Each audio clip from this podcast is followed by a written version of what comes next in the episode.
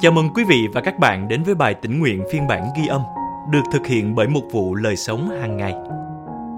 Bài suy gẫm hôm nay của chúng ta có tựa đề Hát ngợi khen Chúa dựa trên phân đoạn kinh thánh nền tảng được chép trong sách sử ký nhất đoạn 15 từ câu 29 đến đoạn 16 câu 11.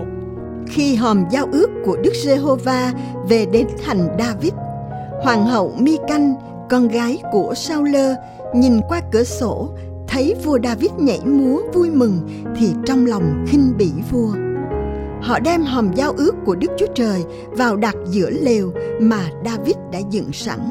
Rồi họ dâng các tế lễ thiêu và tế lễ bình an trước mặt Đức Chúa Trời. Khi đã dâng tế lễ thiêu và tế lễ bình an xong, David nhân danh Đức Giê-hô-va chúc phước cho dân chúng. Vua phân phát cho tất cả người Israel, cả nam lẫn nữ, mỗi người một ổ bánh, một miếng thịt và một cái bánh nho khô. Vua cử một số người Lê-vi phục vụ trước hòm giao ước của Đức Giê-hô-va để cầu khẩn, cảm tạ và ca ngợi Giê-hô-va Đức Chúa Trời của Israel. Đứng đầu là Asap, thứ đến là Sachari, rồi Jerien, Semiramot, Zehien, Matithia, Eliab, Benaya, Obed Edom và Zeien. Họ sử dụng các nhạc khí như đàn lia và đàn hạt, còn Asap thì đánh chập chõa vang lên. Các thầy tế lễ Benaza và Zahasien thường xuyên thổi kèn trước hòm giao ước của Đức Chúa Trời.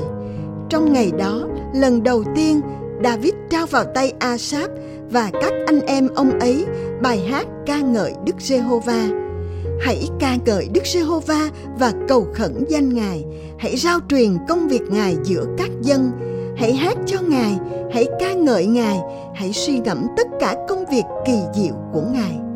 Hãy tôn vinh danh thánh Ngài, hỡi tấm lòng của những ai tìm kiếm Đức Giê-hô-va, hãy vui mừng, hãy tìm cầu Đức Giê-hô-va và sức mạnh Ngài, hãy tìm kiếm mặt Ngài luôn luôn.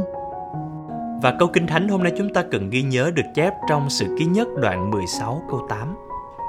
Hãy ca ngợi Đức Giê-hô-va và cầu khẩn danh Ngài, hãy rao truyền công việc Ngài giữa các dân. Hơi nóng và độ ẩm mùa hè của khu vực Trung Tây bao phủ chúng tôi suốt cả tuần tham dự hội nghị môn đồ hóa. Nhưng vào ngày cuối cùng, chúng tôi cũng được đón luồng không khí mát dịu hơn biết ơn về sự thay đổi của thời tiết và công việc diệu kỳ mà Chúa đã làm. Hàng trăm người đã đồng thanh thờ phượng Ngài. Nhiều người thấy mình được tự do hát ca người Chúa hết lòng, dâng trọn tấm lòng, linh hồn, thân thể và tâm trí lên cho Ngài. Đã rất nhiều năm trôi qua, nhưng khi nghĩ về ngày hôm đó, tôi được nhắc nhở về niềm vui và cảm xúc tuyệt vời khi được ca ngợi Chúa. Vua David đã kinh nghiệm sự thờ phượng Chúa cách hết lòng khi hòm giao ước tượng trưng cho sự hiện diện của Đức Chúa Trời được đặt tại Jerusalem, ông đã nhảy múa vui mừng. Mặc dù Mikan, vợ David nhìn thấy ông nhảy múa thì trong lòng khinh bỉ vua. Nhưng David không để cho sự bình phẩm của bà ngăn trở ông thờ phượng Đức Chúa Trời chân thần duy nhất. Thậm chí nếu có trông không trang trọng thì ông vẫn muốn tạ ơn Chúa vì Ngài đã chọn ông để lãnh đạo đất nước này. David đã trao vào tay Asap và các anh em ông ấy bài hát ca ngợi Đức Giê-hô-va. Hãy ca ngợi Đức Giê-hô-va và cầu khẩn danh Ngài. Hãy rao truyền công việc Ngài giữa các dân.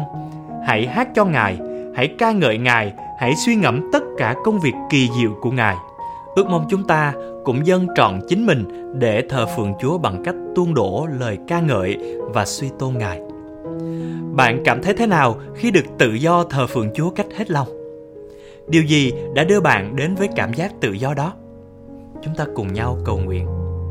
Lạy đấng sáng tạo, chúng con tôn cao danh ngài trên hết mọi danh. Ngài đáng được ca ngợi, chúng con thờ phượng ngài. Amen. Cảm ơn quý vị và các bạn đã lắng nghe phiên bản ghi âm bài tĩnh nguyện hôm nay. Chương trình được thực hiện bởi một vụ lời sống hàng ngày.